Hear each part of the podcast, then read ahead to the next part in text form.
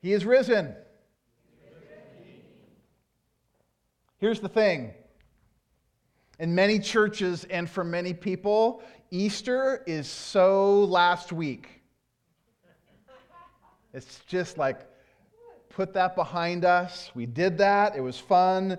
But Easter, for many people, the idea of celebrating resurrection feels like it's put in the rear view mirror.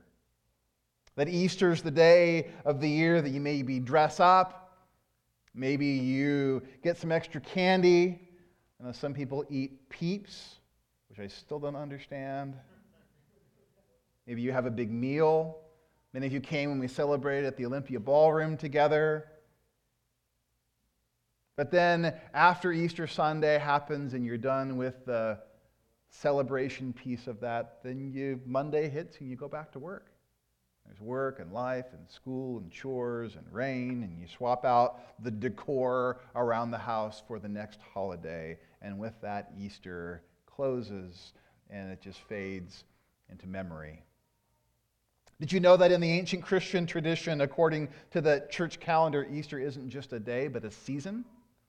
Easter tide. And just as, actually, in a greater way, as Lent was these the 40 days leading up to Easter, Easter tide involves the 50 days that then follows toward Pentecost. So, seven weeks of Easter. Could you handle seven weeks of Easter? It's a reminder to us that resurrection isn't reserved for the Olympia ballroom for a couple hours, and that the truth of resurrection ripples into today. Like right here and right now, resurrection still matters.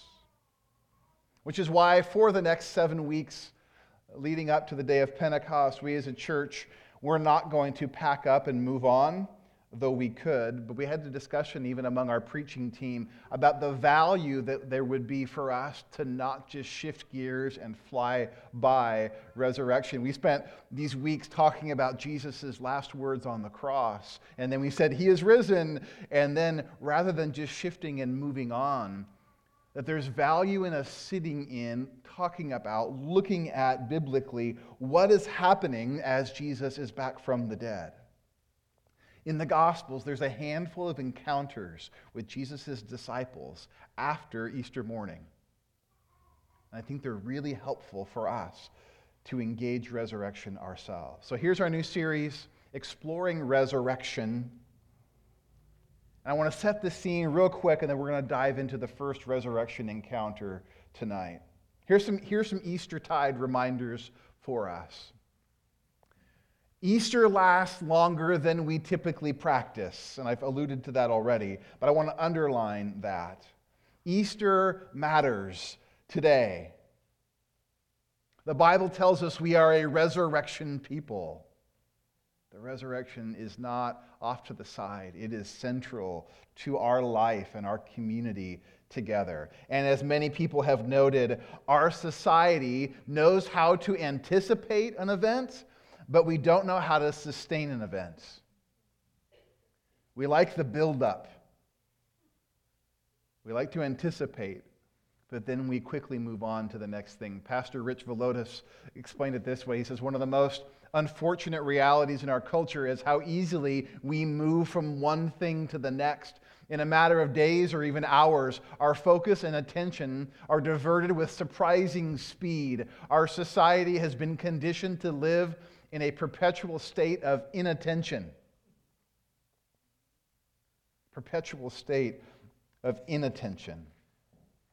What would it look like as a church if we sustained Easter? What if we had a longer sustained attention? What if we lived as though we could sustain, by the power of God's Spirit, the resurrection story? Also, another idea as we head into this series is that resurrection is more disorienting than we often admit. And this needs to be named as we look at these stories from the Gospels. Encountering resurrection or experiencing resurrection is more complex than just singing a few hymns, wearing some dress clothes, and consuming a nice Easter meal. And this is where I hope this series will hopefully be helpful for us all these next few weeks. Because, yes, he is risen. He is risen indeed. The tomb is empty. It's cause for celebration and joy. But if you read the Gospels, when resurrection happens, they're confused. So here are the scenes that you look at when you see the resurrection encounters of Jesus. I put them together here. You find disciples weeping, confused, troubled, doubting, fearful, and wrestling with their failure. Happy resurrection. Right? We don't put this on our Easter eggs. But when those early disciples encountered the empty tomb and they encountered the risen Jesus, it wasn't with trumpeted fanfare. You have these people weeping, confused, troubled, doubting, fearful, failure. Like, what does resurrection speak to that? Because I think we need to know that and engage that. Does does what Jesus accomplished actually have an ability to deal with that stuff too? And then, thirdly, Easter is quietly subversive. And again, I love celebrations. I still think we as a church want to continue to learn how to celebrate and be, be celebratory. And I love the shouts, and even last week and Easter morning, the shouts of victory and rehearsing the scripture of victory. But here's again what we find with the early Jesus followers as resurrection becomes unleashed and it hit them in surprising ways. Uh, one writer, Ron Rolheiser, he comments that Easter is more quiet than loud and it's more whispering than trumpet shouts. He says it's the time for spring and resurrection, and I doubt there will be any resurrection trumpets loud enough to blast the narcissistic hell out of us. Mostly, resurrection is about susurrection, whispering. God whispers a lot, and there are all kinds of secrets to be heard. Spring and Easter is a good season for looking and listening. I had never heard the word susurrection before, so I had to look it up. Susurrection means whispering against authority. And when resurrection hits, there's all sorts of surprises and subversion. And actually, Easter shows up and resurrection shows up, and there's more whispering happening than just yells and shouts of victory. As we're going to talk about even today. When they found the empty tomb, you know what their first thought was? Grave robbers. They weren't thinking that Jesus was coming back from the dead. They were surprised. They were disoriented. There was a subversive thing happening on that day. The resurrection begins with whispers because the risen Jesus shows up and people don't recognize him. That's the thing. Who is that? And then they realize who it is. So, with that in mind, I want us to explore what might resurrection say to us, to you, to our community, as we explore resurrection, as we engage the resurrection encounters of Jesus? So, if you have a Bible, open with me tonight to the Gospel of John, John chapter 20. The first resurrection exploration is with a woman named Mary. This is John chapter 20, verse 1. It says, Now on the first day of the week, Mary Magdalene came to the tomb early while it was still dark, saw and saw that the stone had been taken away from the tomb. So she ran and went to Simon Peter and the other disciple, the one whom Jesus loved, and said to them, They have taken the Lord out of the tomb, and we do not know where they have laid him. So Peter went out with the other disciple, and they were going toward the tomb. Both of them were running together, but the other disciple outran Peter and reached the tomb first. And stooping to look in, he saw the linen cloths lying there, but he did not go in. Then Simon Peter came, following him, and went into the tomb. He saw the linen cloths lying there, and the face cloth which had been on Jesus' head, not lying with the other linen cloths, but folded up in a place by itself. Then the other disciple who reached the tomb first also went in, and he saw and believed, for as yet they did not understand the scripture that he must rise from the dead. Then the disciples went back to their homes. So, John, the author, tells us that this is the first day of the week. It's Sunday. But it's not just any Sunday, this is Easter Sunday morning. There's, there's some Genesis overtones in the way that John tells the story. It's the first day of the week. This is day one in God's new world. So, Mary Magdalene, she shows up in the wee hours of the dark she has a very clear plan in mind. And John, as the author, doesn't get into all the details of what she's there to do, but the other gospel writers do, namely Mark. Mark tells us that the goal of her mourning was to bring spices to anoint the dead body of Jesus. She wanted to show her own devotion. Some have speculated why she was there bringing anointing spices, because if you read the story, when Jesus was first laid in the tomb, Nicodemus actually had taken care of that already. So maybe it was part devotion, maybe it was partly because she didn't think that Nicodemus had done it fully right. But in any case, she was there to visit the tomb to see a dead body, to show devotion to Jesus and things don't go according to plan, right? She shows up and things don't go according to schedule. First of all, the stone is rolled away. Like, that's not normal. It should have been sealed. And then she informs the disciples, and we're told that, that Peter and John, the disciple that Jesus loves, he keeps telling us that he's the one that Jesus loves. Peter and John have a foot race to the tomb. John tells us that he won the foot race. Verse 4, he wants us to know that he got there first. John went in. Peter came huffing and puffing later. And they explore the scene. And it wasn't just that the stone was out of place. There's no body in the tomb, there's no corpse in the grave. And then the, the grave clothes were there. And the face cloth was folded and placed where his head should be. So they walk into the scene, and there's a moved stone, an empty tomb, and folded laundry put back in place. Something's not right here. Grave robbers don't fold clothes when they steal bodies. Most humans don't fold clothes.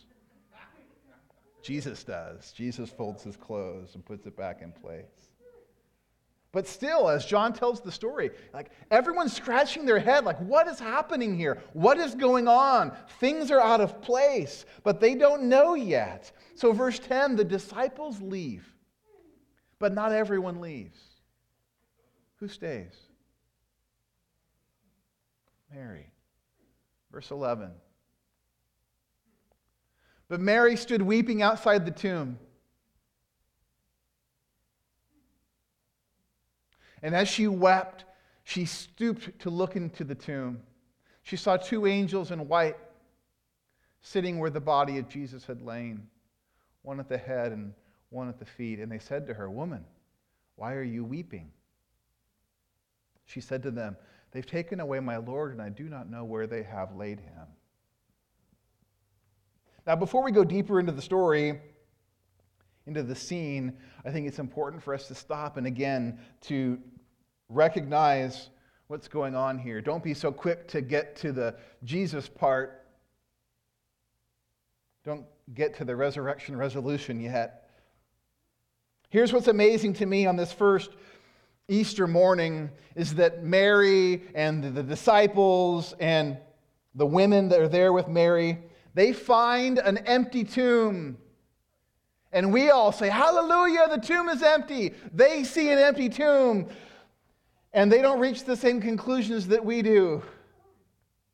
Many of us cite the empty tomb as proof for Jesus' resurrection. For them, the empty tomb just compounded their grief. For them, the empty tomb meant someone monkeyed with the grave, and someone took his dead body, and someone desecrated his, his tomb. In this case, the empty tomb is not met with whoops of joy. The empty tomb is met with Mary weeping. This is Resurrection Sunday for the first disciples. Tears, weeping. As Easter breaks out, we're confronted with the tears of Mary, Easter tears. Now may be an appropriate time to ask, like, who, who's Mary anyway? Who is she? So her name is Mary. There are lots of Marys in the New Testament. This is Mary Magdalene, Mary from the town of Magdala, which is a fishing village on the western side of the Sea of Galilee. She's mentioned 12 times in the Gospels. She's mentioned more than some of the apostles are mentioned. She's not just some random background character. Mary is someone who deeply, deeply loves Jesus. And most believe it's because of her history with Jesus. John doesn't give us her background, Luke does. This is Luke chapter 8, verse 1. This is earlier on in the ministry of Jesus. It says, And the twelve were with him, and also some women who had been healed of evil spirits and infirmities Mary, called Magdalene, from whom seven demons had gone out. Mary's past, Mary's story was filled with lots of trauma and pain. Here she's described as the one who had seven demons driven out of her by Dr. Luke, is the one telling us this. Some other people cite certain texts to conclude that Mary had a sexually promiscuous past. But as a woman who had been demon possessed and then set free, she was someone who is seen as an outcast by society. No doubt she had scars of shame and rejection. No doubt that her particular story made finding a place in a religious scene difficult.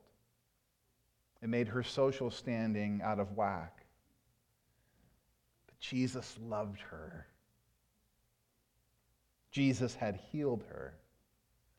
Jesus had delivered her from the chains of oppression and had invited her to find a way to live again, to have hope again, to find freedom again, to breathe again, to have a place of belonging again and more than her past, and more than her labels, and more than the nicknames and the shame, more than a sketchy history, more than the scars that she bore in her soul. Jesus loved her, and Jesus welcomed her into his company. Now, do you get why she's crying? Jesus had literally turned her life right side up again. And that's why her tears fall. Jesus was literally her everything her freedom, her belonging, her healing, her friend, her hope in the world. But now he's dead. And the hope, this glimmer of hope that she once had, has now been ripped out and declared dead. And not only is he dead, but now you can't even find his body, and his, his grave is desecrated. And she just wanted to come and honor him one last time, to maybe touch him one more time, and to honor him and wrap his body properly for burial. An act of dignity and respect to the one who had changed her life. But even that now, this final act of grieving and blessing has been taken away from her. So happy Easter, resurrection morning. The scene is Mary weeping outside the tomb. And maybe some of you can relate. Probably not in all of the specifics of Mary's story, but maybe in the emotions of it. Maybe you've tasted those tears. Maybe you know that feeling like in the gut of your stomach,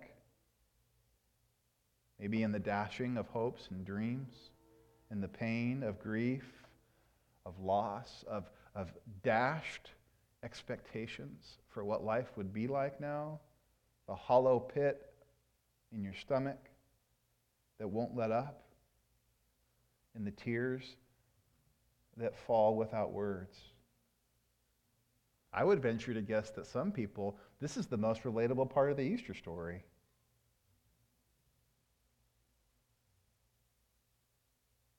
This is why Mary is standing and weeping outside of the tomb. The tomb is empty. For us, that's good news. For Mary, it was tragic. But I want you to hear this. If, if tears are part of your story too, tears don't disqualify you from the resurrection story. In fact, your tears are welcomed in the resurrection story. So, what happens? Well, first, there's the angels, two angels to be specific. Verse 12. The two angels show up. Like, well, what, when did the angels get there? John didn't see them. Peter didn't see them. Maybe it's because they were too busy focusing on who won the foot race. I don't know. But all of a sudden, there are these two angels that are there. And they have a question for Mary. It's a great first day of the week question. Verse 13 Woman, why are you weeping? And she, she answers the question. She says, They've taken away my Lord, and I don't know where they have laid him. Jesus was in here yesterday, and now he's gone. Again, she's focused on finding the body. I want to I want to honor him and embalm him and anoint him. All of which sets up this then scene for the main event, this, this resurrection encounter, because no sooner do those words leave her mouth than she turns and she finds Jesus standing right next to her. Now, as we come to find out, she doesn't know it's Jesus, but it's Jesus. And after the angels ask her their question, Jesus has his own questions. Verse 15. To this woman in her tears, Jesus says, Woman, why are you weeping? Whom are you seeking? Why are you weeping? Whom are you seeking? At this point, does Mary understand the bodily resurrection of Jesus? No. Does Mary understand the full theological significance of the empty tomb? No, not at all. Again, that's why she's weeping, that's why she's grieving. But I think it's really helpful for us to watch. What does the risen Jesus do to this woman who is weeping outside of his tomb? How does Jesus, how does the resurrected, risen Lord Jesus handle tears of disappointment? Let's talk about what Jesus does for a few minutes here. It's the first day of the week. It's still morning. Mary is weeping in the garden. What does Jesus do to engage with her tears? It's different than maybe we would expect. Because it's not with fireworks. He's risen. It's not with trumpets of celebration. And it's not with the rebuke for her to stop being emotional, to stop crying and get over it. I want you to watch resurrection at work. A few things. Jesus meets her tears with questions. First the angel and then Jesus. Woman, why are you weeping? Whom are you seeking? And again, how he says that, again, maybe I'm reading into this because it may have sounded differently, but I think to me it, sounds like there's like a playful curiosity in Jesus' approach. Like, like, does he really not know why she's crying? Like, duh, he, I'm sure he knows why she's crying. Does he really not know who she's seeking? I'm pretty sure Jesus knew exactly why she was crying and exactly whom she was seeking. Jesus asks questions that he knows the answers to because they're not questions for his sake, but for hers. And I think there's a tenderness here because it's not a jolt. Jesus meets her in her tears with tenderness. And might I add, I find it to be just like what God does if you've ever read through the biblical story. Do you realize that God loves to ask human beings questions a lot? I just, here's my greatest hits of the divine questions. You go back to Genesis chapter 3, Adam and Eve sin, right? Cosmic rebellion happens in the garden. God comes and says, Where are you? Like he doesn't know where they are. Genesis 16. You know who that's asked to? Nope. Where have you come from and where are you going? It's Hagar. Yeah, it's Hagar who's running away from Sarai. What is your name? God says that to Jacob in Genesis while he's wrestling with the angel, this one who couldn't tell the truth and has been a liar his whole life. He asks him what his name is. Exodus 4, God asks a question to Moses, who's got a staff in his hand, and says, What is that in your hand? Before he tells him to throw it down, it becomes a serpent. When Elijah is having a pity party running away from the prophets after having won against the prophets of Baal,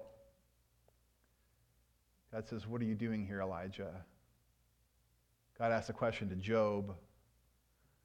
He asks a question to Jonah. And most all of those situations, these are like big pivotal situations.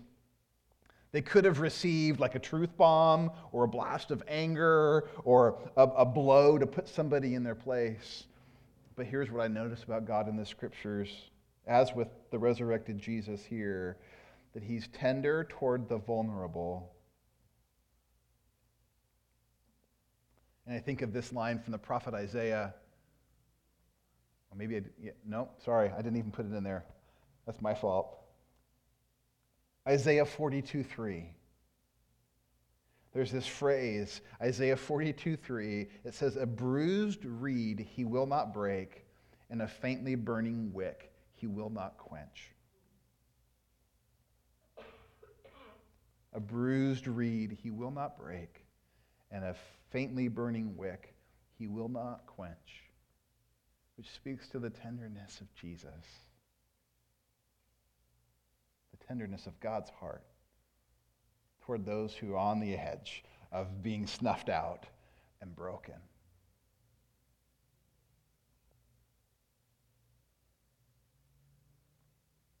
I wonder what Jesus would say to you in your tears.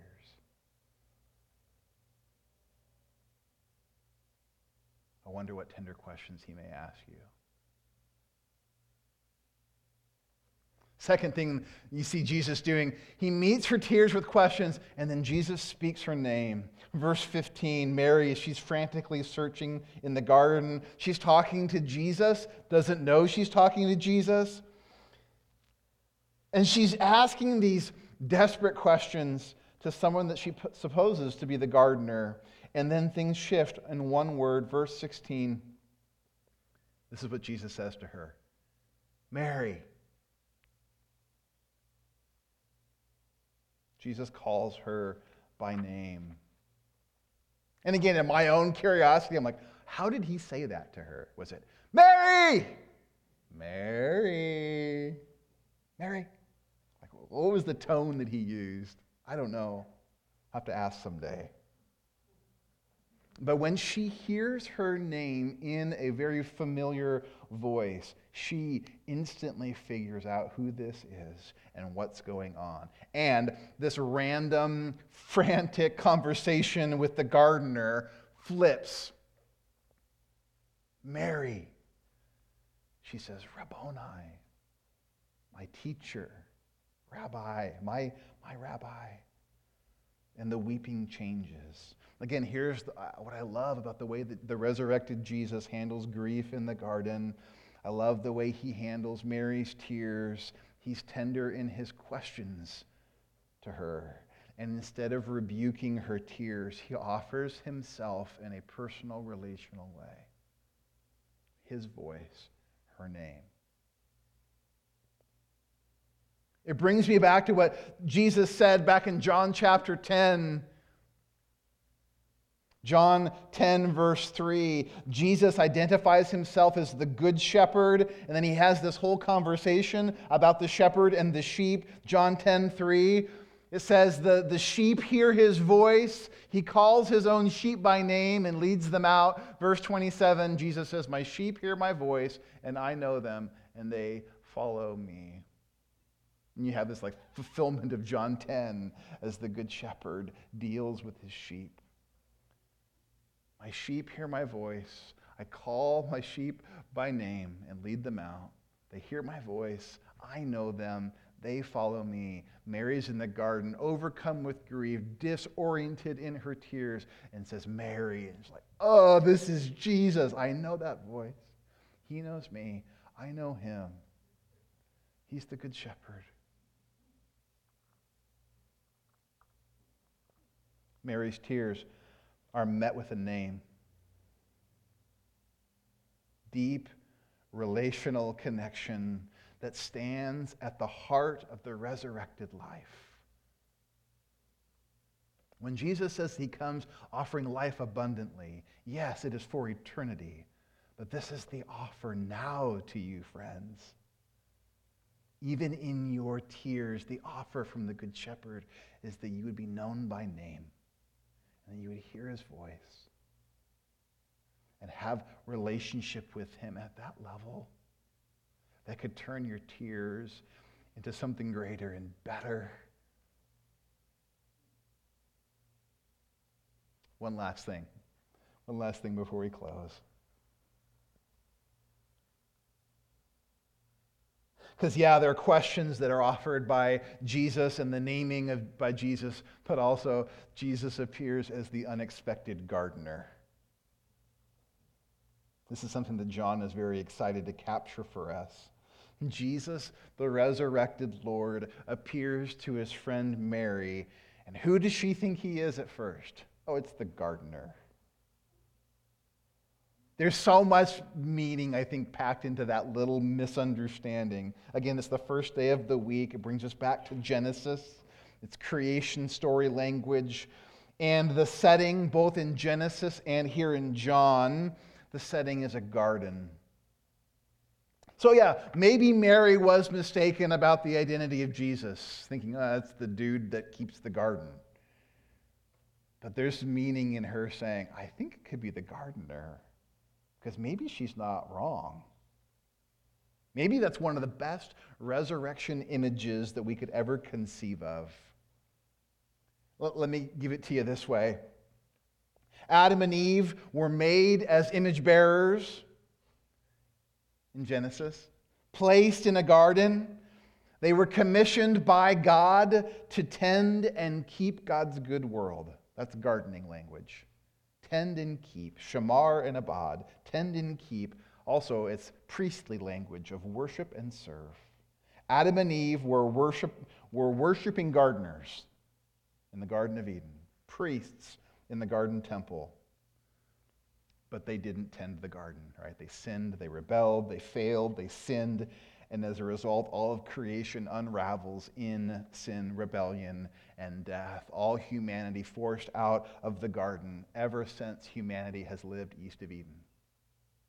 But now, on the first day of the week, a new creation story has emerged in a garden with a second Adam a second Adam and a woman in the garden where there's now new creation and new life and the outbreaking of a new Eden through the work of Jesus.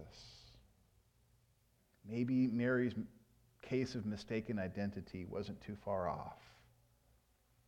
There's an, a writer, Holly Wells, who says, You will see and you will not be wrong when you call him gardener. Because this is the stuff of resurrection. It's actually a gardening story with a new gardener at work. What do gardeners do? Anyone? Any gardeners in the house? Till the soil? Cultivate. Pull weeds. Plant. Sweat. Maintain. Make things beautiful.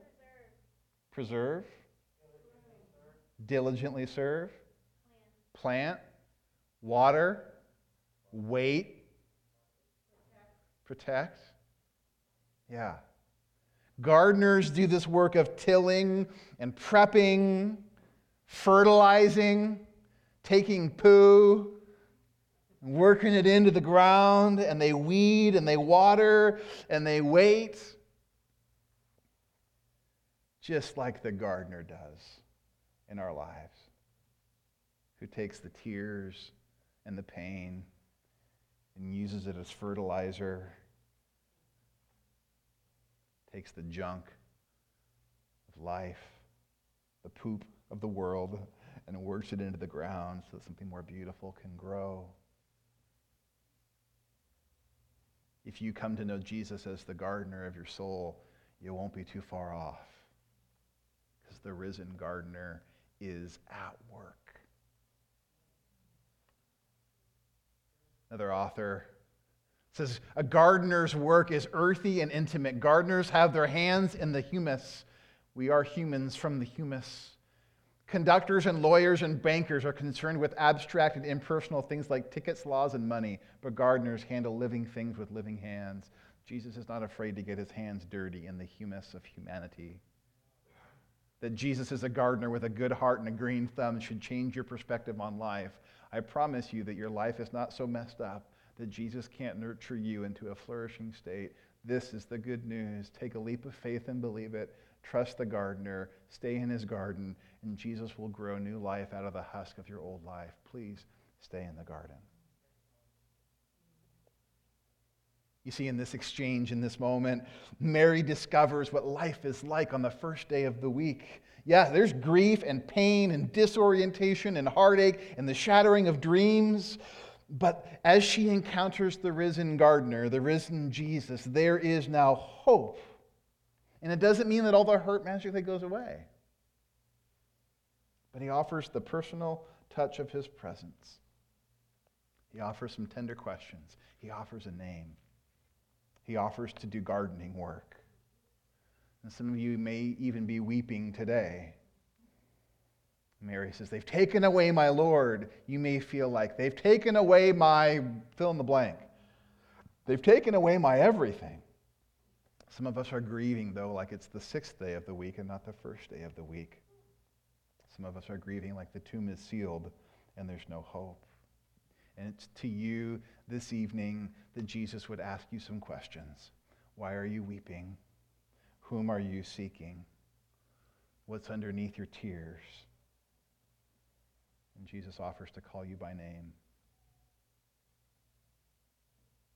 There's a God who wants to know why you're weeping, and then he wants to offer you himself.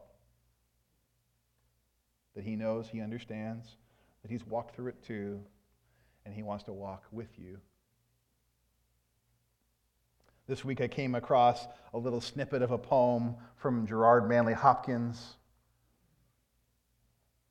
And the phrase he used was, let him Easter in us. And I don't think I've ever heard Easter used as a verb before. But now I have, and I love it. And I'm going to use it all the time. Let him Easter in us. Resurrection beyond once a year, beyond a Hallmark holiday like with Mary, I pray that he would Easter in us, resurrection life, that would meet us in our tears with more of his presence. She doesn't even realize that he's there. Some of us don't realize that either.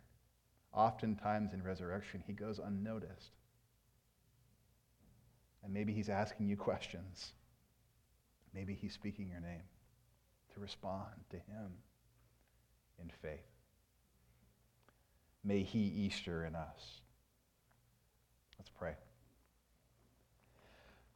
Lord Jesus, I thank you for this gathering of people, my church family and friends.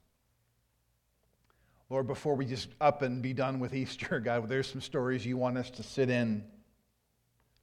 And like Mary, there are some tears you need to engage with us. So, Lord, I pray that we would be open,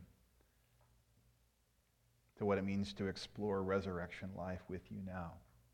Yes, when we die, but also, what does the good news mean here and now? What does it mean for us to weep with the gardener?